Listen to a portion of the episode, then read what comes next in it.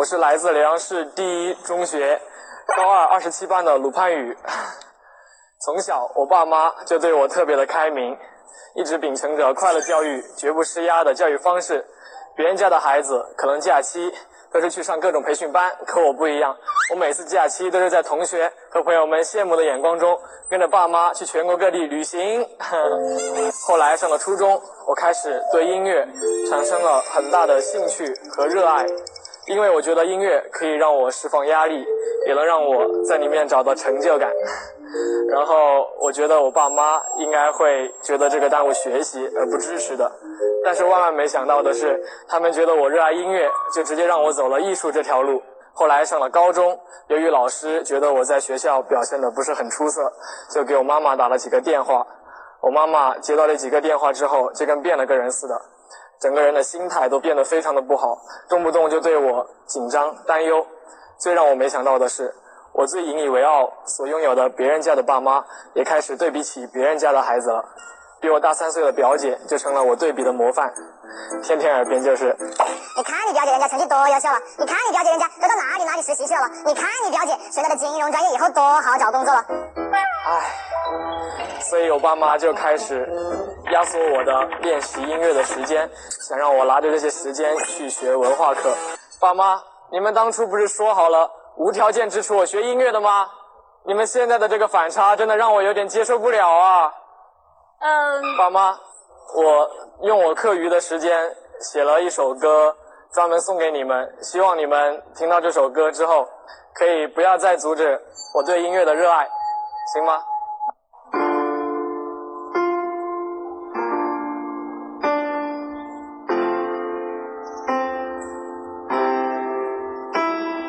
哎，好听！不同的人有不同的路，那又何必去评头论足？那天孩子决定要去闯，妈妈。你是否放心的下我啊？我我我啊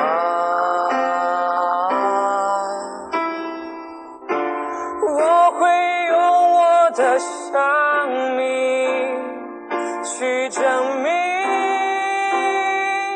我的存在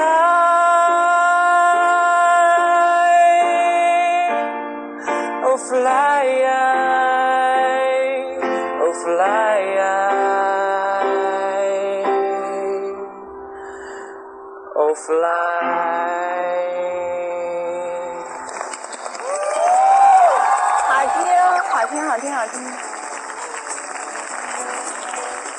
老爸老妈，我走的路跟姐姐的不同。我姐姐虽然很优秀，但是我走我这条路一样的也很优秀。我唱的很好，你们不觉得吗？儿子，我跟你妈妈拉姐姐跟你来做比较，内心深处来说，是要你像你姐姐一样，既要学习文化，又要学习专业。那那我们以后就做个约定，就是我尽力把我的文化成绩。做到我所能达到的最好，但是你们也要尽你们的全力支持我学习音乐，可以吗？可以啊。那么爸爸妈妈看好你，也支持你，希望你是我们最棒的孩子。谢谢老爸老妈。老爸老妈，别人可能一生都在寻找自己的知己，但我很幸运的是，我一出生就拥有了两位知己。谢谢你们。我们也谢谢你。呀呀呀呀呀！知音难觅啊，就是多羡慕人家这些关系。孩子把爸爸妈妈定义为自己的知己，我觉得这个好难哦，特别了不起，非常了不起。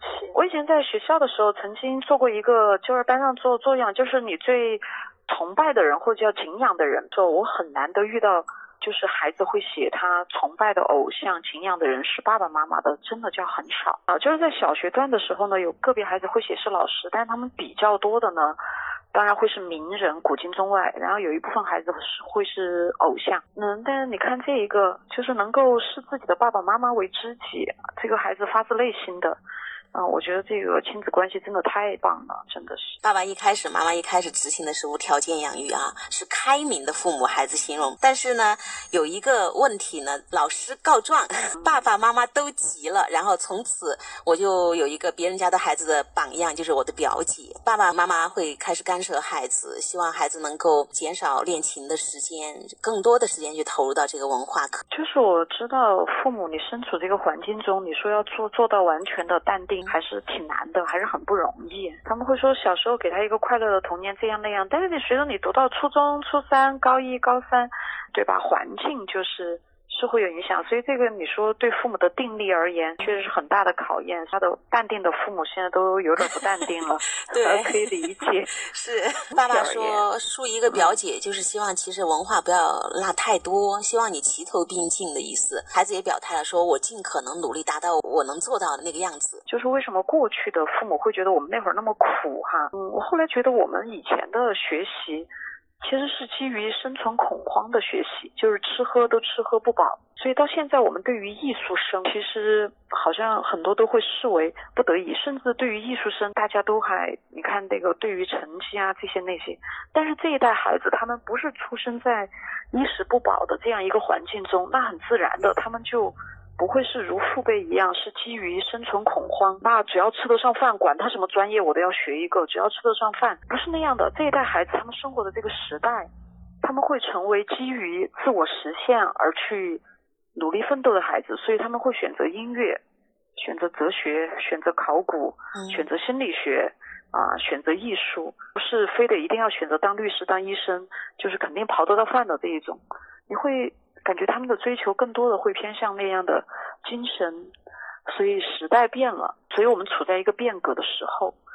但是你看这些孩子们，他们是处在精神更多、情感更多，用音乐在表达自己。就是我们的认知水平落后于这个时代，这个变革的时代哈，没有跟上。家长们要去看我们是怎么在阻碍孩子，因为认知水平降低了之后，就是拖孩子后腿嘛。你看这个孩子歌写的多好哈，这个词。不同的人有不同的路，为什么都要对每个人评头论足？我会用生命去证明我自己。就是孩子在呐喊。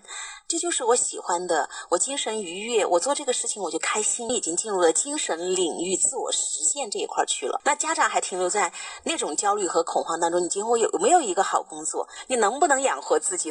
但是现在孩子们他们没有尝到过不能养活自己，或者是啊怎么样的苦，孩子们更多的是活在当下。但是家长呢，还会去呃带着我们的经验认知去被那个未来，我们经常说打败嘛，就陷入没有安全感啊，然后带来恐惧和焦虑。我会觉得这一代的学习者这。一代的孩子，因为他们要成为那个自我实现的孩子，所以他们需要得到的是爱、是尊重、是理解、是信任。但是上一代的人呢，因为他是基于吃不饱穿不暖的恐慌，他是被恐惧感、被威胁。